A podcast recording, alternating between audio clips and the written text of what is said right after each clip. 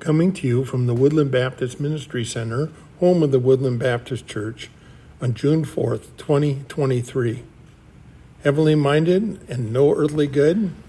Let's turn our attention this morning to the book of Colossians chapter three. Colossians chapter three. We've been moving through the book of Colossians, and for the first two chapters, um, Apostle Paul has some powerful things to speaking uh, truth against the false charges of the teachers that were trying to infiltrate the church there at Colossae. He talks about who we really are in Christ, what Christ has really done, and how he has been victorious over our sin. He stands in a chief position, not some secondary figure in the hierarchy of the gods, but rather the supreme one uh, who is over all, regardless of what others might have to say. And when we come to chapter three, Apostle Paul turns a corner now. He moves from this sort of doctrinal section to the last two chapters, which he turns his focus from that to how do we practically live out those truths in our daily lives. And so chapters three and four focus on this turn to practical things. And when I read the first four verses for our passage for today, you're going to go, that wasn't too practical. But he has some, some, he's laying the foundation for practical applications. We want to look at it. Have you ever heard the statement, he's so heavenly minded, he's no earthly good? You've ever heard that? Who had never heard that before? I just said it just a moment ago. Come on now. I know that's terrible. That's terrible. But the idea is that a person is always thinking about God, and it just floating through the world doesn't seem to have any touch with reality. Um, and you'll see the point of that as I read these verses. In chapter three, verse one, he says, if you've been raised with Christ, seek the things that are above, where Christ is, seated at the right hand of God. Set your mind on things that are above, not on things that are on earth. For you have died, and your life is hidden with Christ in God. And when Christ, who is your life, appears, then you also will appear with him in glory. And here's this picture then that Apostle Paul paints for us and is foundational for practical living. But it doesn't sound like it, because it says, turn your attention to heaven, set your affections there, uh, seek after those things. And you go, how does that work out in my life? How do I then take the truths that that Apostle Paul has been giving to us in the first couple chapters, and then now turn our attention to heaven? How does that help me face life this week? How does it help? So what I'd like to do is, for the next few moments before we come to the Lord's table, is to explore what kind of setting Paul is giving to us, so that we can understand how to practically apply those verses that follow.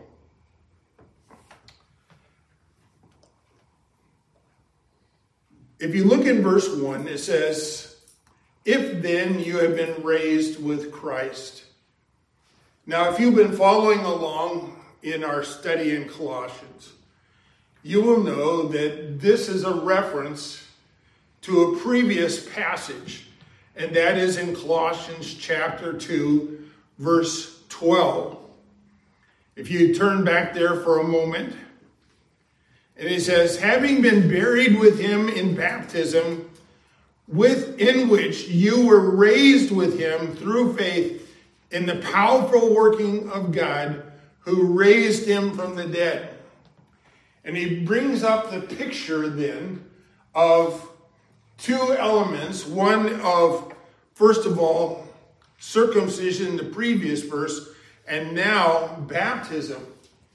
And as we look through that passage, we are reminded of the Romans six passage where it says, we are identified with Christ, and as he died and was buried, and that proved that he was dead, and then he rose again victorious over death, Romans six says, by faith we enter into that relationship. So as Christ died, we die to our old fleshly nature and its authority in our life. And we are raised in newness of life so that rather than having the flesh have the final authority, we now have a new life which answers to the Lord. And so he begins chapter three, verse one, and it says, if you've been raised with Christ. Can I offer up a different way of saying that? Because the if statement that is made here assumes that you have. In other words, it assumes what was written in verse twelve of chapter two. It says, we could easily translate this, since then you have been raised with Christ. In other words, these are accomplished facts. Your relationship with Jesus Christ is settled. He is the provider of that salvation. And by faith, you have entered in. You are dead to your old way of life. You have a new life in Christ. You have hope of heaven. All those things are true. And he says, since this is true, since you've been raised with Christ, he begins by saying, seek the things that are above, where Christ is, seated at the right hand of God. And the question that arises when we get to practical ramifications is, Christ, when he offered up himself, and we have plenty of references that we could go to, including in Philippians where he humbled himself, became obedient, became a servant, went to the cross. And then all the way through the Gospels, Jesus says, I'm going to do those things that the Father tells me to do. I'm going to say the things that the Father wants me to say. And we see that Jesus Christ placed himself in the hands of the Heavenly Father. He says, and the question that is implied in this passage is, if Jesus Christ was willing to place his life in the hands of the Heavenly Father, what about you? What about me?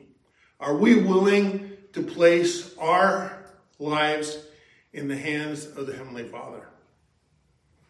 So that's the question that comes up. And we're going to make a couple statements here down by way of application. And he says, because a believer's life, a believer's lives are secure in, in Jesus Christ, while living here on earth, there is some ramifications. We could just say, well, I'm saved, I'm going to heaven, goodbye. I'll see you, I'll see you at the resurrection, or I'll see you at the at the rapture. And I'll be caught up along with the rest of you, but I can live my life however I want. That's not what Paul's talking about. He says, there's some ramifications. And here's the first one. If you've been raised with Christ, seek the things that are above, where Christ is, seated at the right hand of God. And this phrase, seek the things that are above, is a command. In other words, no optional equipment. This is something that believers who, if they rightly understand their position in Christ, this is one of the ramifications that we should seek those things which are above. And so by our first point of application is we must have the same desires as Christ. If you think about it, if we are in Christ, and he's going to talk about that too, if we are in Christ and we have this new life in Christ, it makes sense to us that we would have the same kind of thinking and heart's desire that Christ had.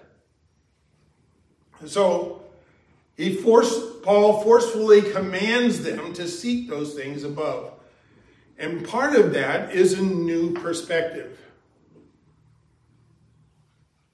I was sharing in Sunday school that my first airplane flight was not on a, some large jet flying across country. It was in a little two-seater plane flying out of Santa Monica Hospital. hospital that's where we would end up if we crashed. Santa Monica Airport, which was only a, a mile or two from our house.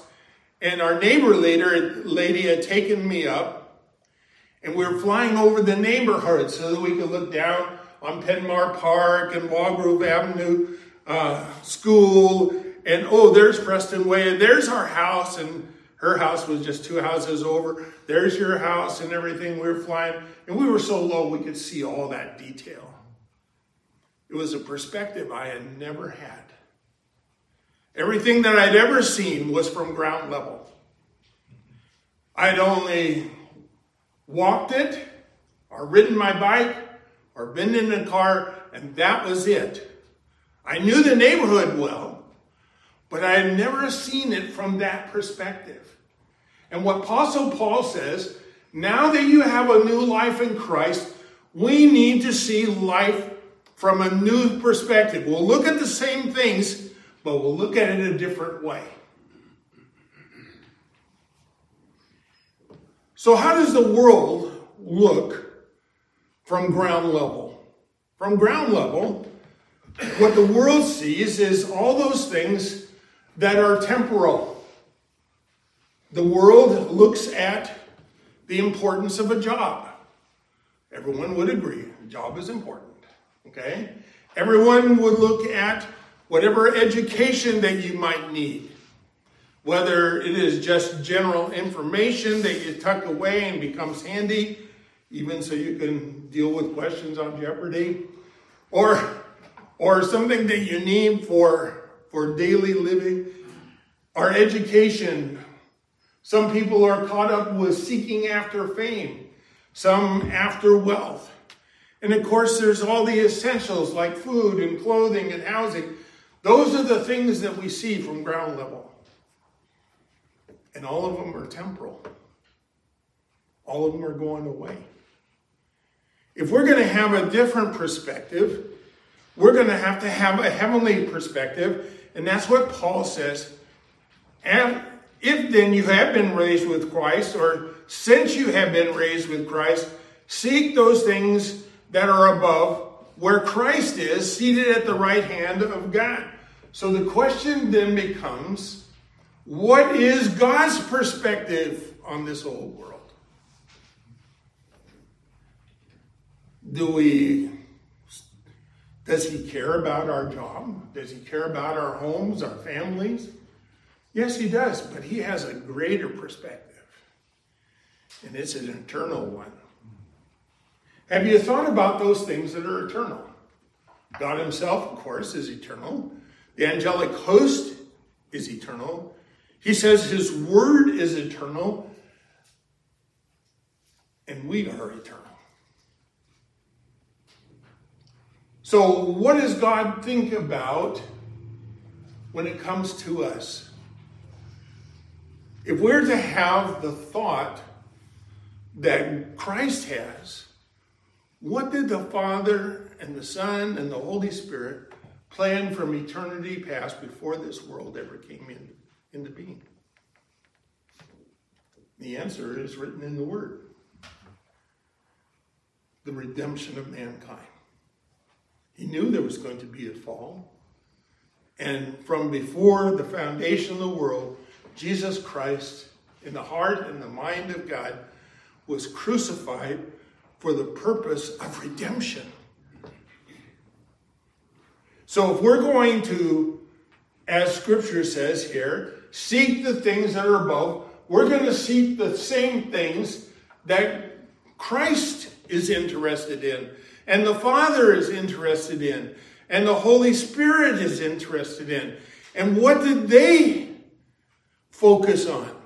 Redemption. They focused on redemption. To purchase sinful souls and to save them. Their chief focus then, the Father wanted to be obeyed by the Son, and we should obey the Father too, desiring the same thing the Father desires. We must have the same desire or seek Christ.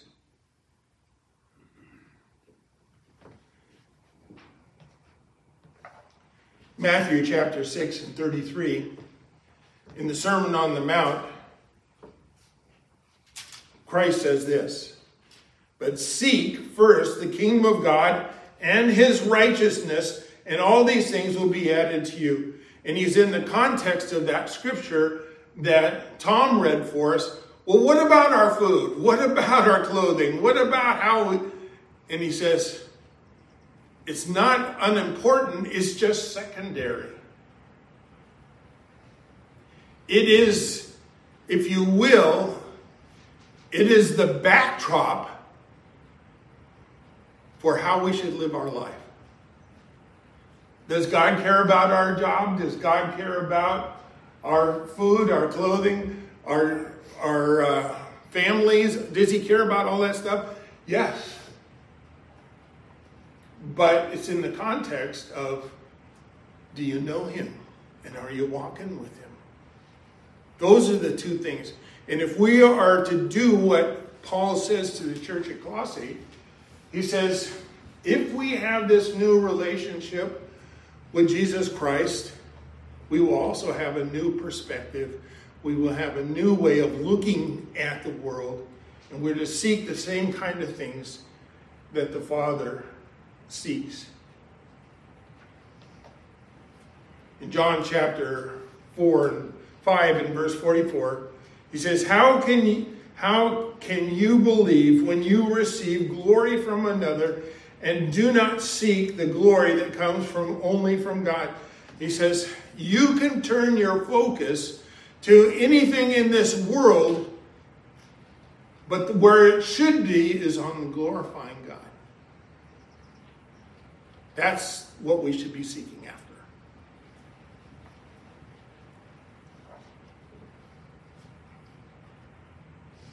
We're to be in earnest for heavenly and eternal things, as we were formerly for those things that are earthly and perishing. Whatever we had the focus of our attention that was temporal need to be replaced with an eternal viewpoint. He goes on from there and he says in verse two, set your minds on those things that are above, not on things that are on earth. For you have died and your life is hidden with Christ in God. And so we have a second command. And just like the first one, we're to seek those things that are above. Now we are to what? Set our minds on things that are above. We're to be in tune with Christ. We must have our minds tuned or set on Christ. Now, I like my radio in my car because I have presets. You just have to push a couple buttons. goes to the channel I want to. When I grew up, and of course, before all that fancy stuff, we had to manually turn tune radios. You ever, ever manually turn? Yeah. And you're spinning the dial. And if you don't happen to know where the channel is of the thing that you want to listen to, you got to spin the dial, and then you start hearing some sounds come over, and you stop for a moment, and you listen to it. And what is it? Well, it's in Spanish. That can't be it.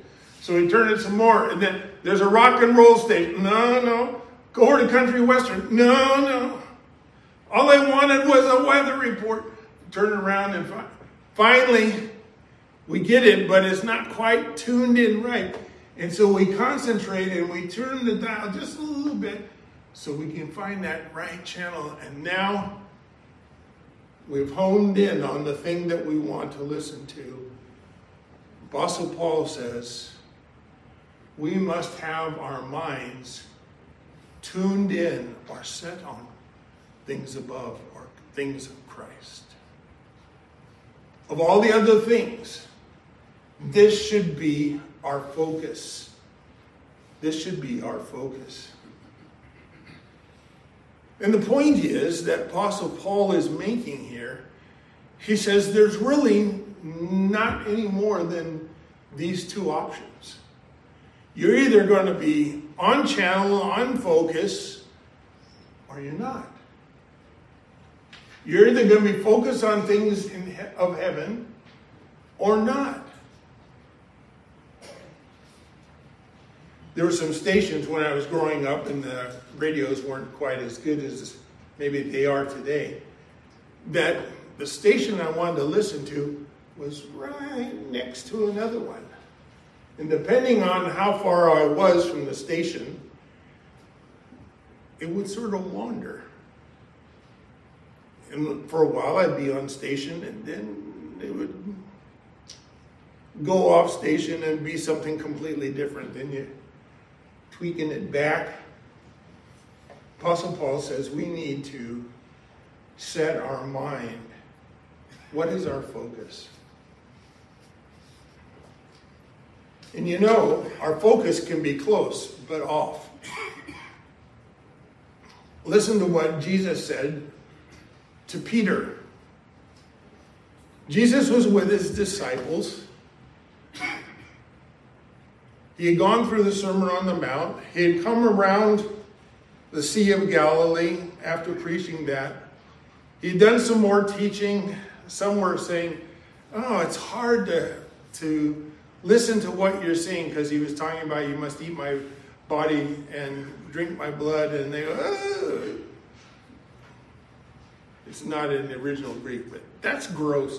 And they said, no, well, you know. And it says that many turned away. And Jesus asks Peter and his disciples, who do men say that I am? And they give up their thing. And Peter says, thou art the Christ, the Son of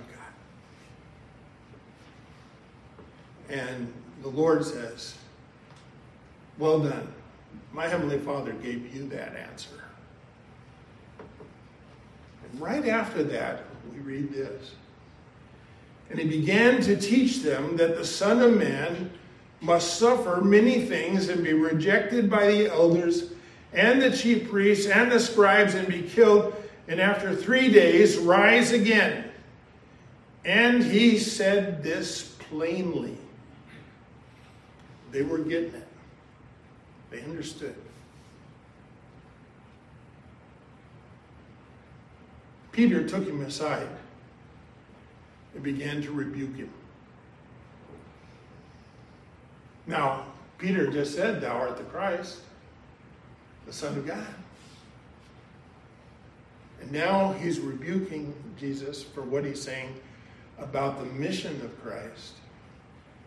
And listen to what Jesus says. But turning and seeing his disciples, he rebuked Peter and said, get behind me, Satan, for you're not setting your mind on the things of God, but the things of man. You go, but I had the right motive. I was just looking out for you, Jesus. And he says, no, you don't have a heavenly mindset. You don't know what I'm about. You don't know why I'm here. Everything I just laid out for you has been the game plan from beginning the foundation, before the foundation of the world, and now it's being implemented, and you said, no, it can't be. And he says, get behind me, Satan. You are not setting your mind on the things of God, but the things of men. You think that preservation of my life is my chief goal. It's not. Redemption is.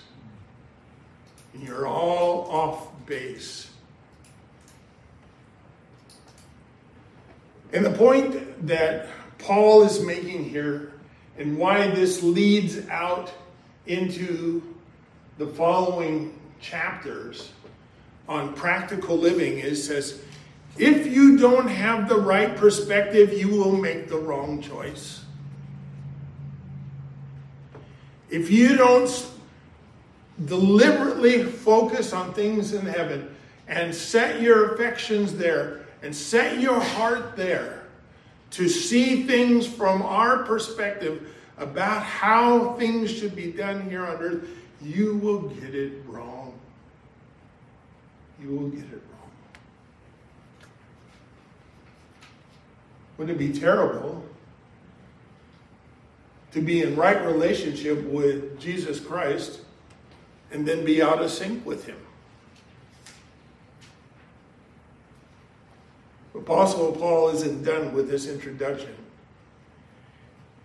He says in verse three and four, for you have died and your life is hidden with Christ in God. Now it's an interesting play on what was going on with the false teachers, because they were always talking about hidden knowledge. You come to me, I'll let you have the inside scoop. I know none of you have ever been on Facebook and somebody says, I can tell you how to fill in the blank. All you have to do is click on this video and watch it for the next hour and a half. And at the end, I will sell you something.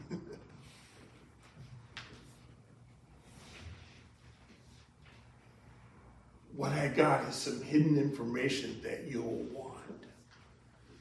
And you go, why didn't you just tell us? Wouldn't it be nice to say, click on this, and it says, if you do this thing, you will, whatever, lose weight, you will become wealthy, you, your hair will grow back, or whatever. And you can see I've clicked on all those things, it never works. But anyway, but wouldn't it be nice if you clicked on that and it goes, all you have to do is take two ice cubes, stick it in a glass of water, put a little bit of talcum powder, drink it, and you're, you'll be cured. And you go, what? No video? No, no next half hour or forty-five minutes listening to some sales speech? Wouldn't it be nice? The false teachers were kept holding out, saying, we have some secret information that will, it will make your spiritual life better. Apostle Paul has spent the last two chapters saying, no, everything that you need is found in Christ. And he has already given you new life. And he has, has made a show of all false teaching and nailed any of the accusations against you on his cross. And you are free in him. Didn't you get it? And then he goes, but if you want to talk about hidden things, we can talk about hidden things. And he says, for you have died, and your life is hidden with Christ in God. The word hidden is the word that we get from the Greek into our English word, crypt. In other words, securely put away someplace. And the cool thing It is a perfect passive. And you go, oh, Pastor, I'm so glad you shared that. What it means is it has happened. And it has abiding results. And because it was passive, you didn't do it. Christ did it to you. In other words, he says, I took this life. You entered in by faith. And I have stashed you in me. And that's where it remains. Your life remains in me.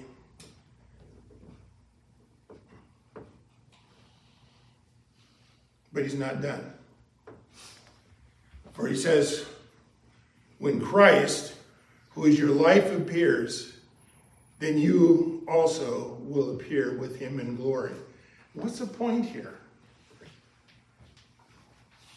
Let's say that you are walking in this world, and as you walk in this life, you are confronted with the gospel, and the Lord gives you grace and mercy, and you put your trust in him, and you are made a new creature in Christ.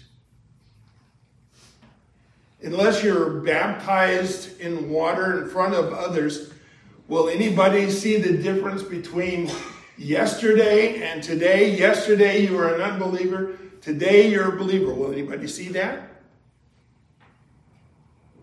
No. You don't turn purple or anything along that line. There's no dramatic physical changes that anybody can see. But you might start living differently. Like what Paul has said. Your mind is set now on things above. But they don't get it.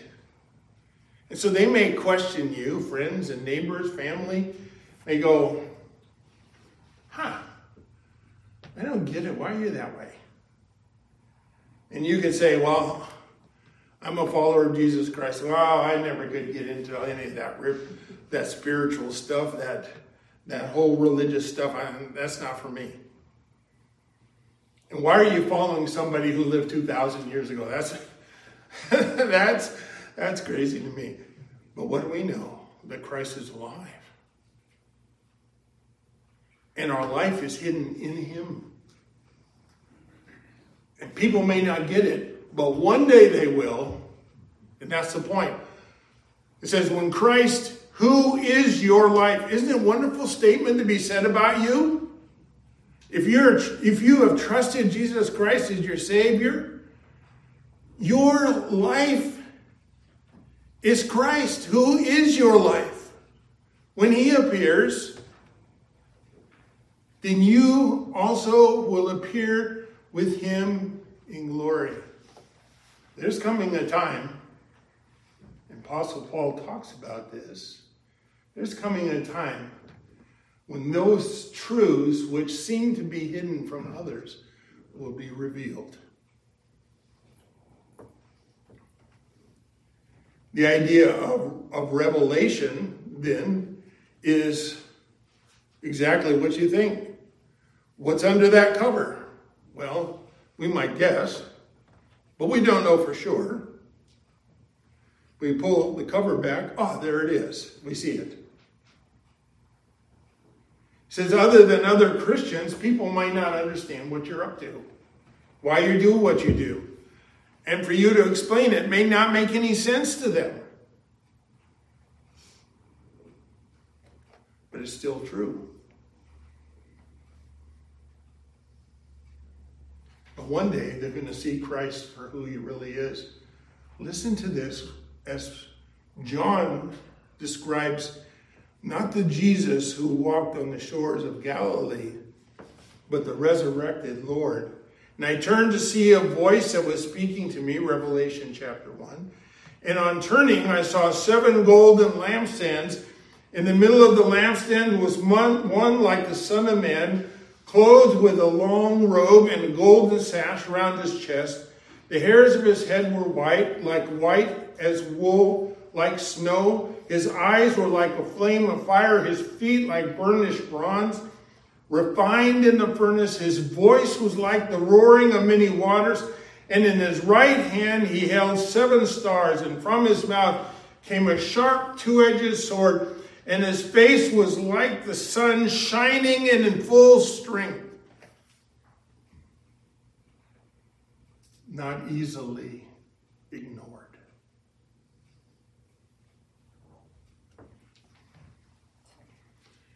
So let's come to a practical application out of the life of David. And we'll close with this and go to the Lord's table. You remember the story. David had been anointed king, but Saul was still king. Saul was upset with David, chased him all around the countryside. And one day, David and his men are hidden deep in the cave, trying to avoid Saul and his soldiers as they came looking for David. Scripture tells us that while they were in the cave, Saul came to the cave to relieve himself. And while he was there, listen to what the men said. The men of David said to him, "Here is the day in which the Lord said to you, 'Behold, I will give your enemy into your hand, and you shall do to him as what seems good to you.'" In other words, Saul is here in the cave. He's been chasing you all around the countryside, and the Lord has delivered him into your hands. One fell swoop, and he is no longer a problem for you. And they said, and it's God who did it. And David rose and stealthily cut a corner off Saul's robe. And afterwards, David's heart struck him because he had cut the, off the corner of Saul's robe. And he said to his men, "The Lord forbid that I should do this thing to my Lord, the Lord's anointed, to put out my hand against him, seeing as he is the Lord's anointed." From an earthly perspective, it looked like Saul had been delivered in his hands. From a heavenly perspective, he says, no, there is an overriding truth, and that is, he is still the Lord's anointed, and I shouldn't be messing with him. And he says, my heart was upset with even what I did in cutting off the corner of his robe. The passage goes on. And of course, Saul leaves, and David cries out to him after a safe distance. And he says, I could have taken you, but you are the Lord's. What have I done? What have I done for you to be chasing me? And in that, we see a perspective, an eternal perspective that says, God is the one that's in control. I should be seeking the things that are above, not the things here on earth.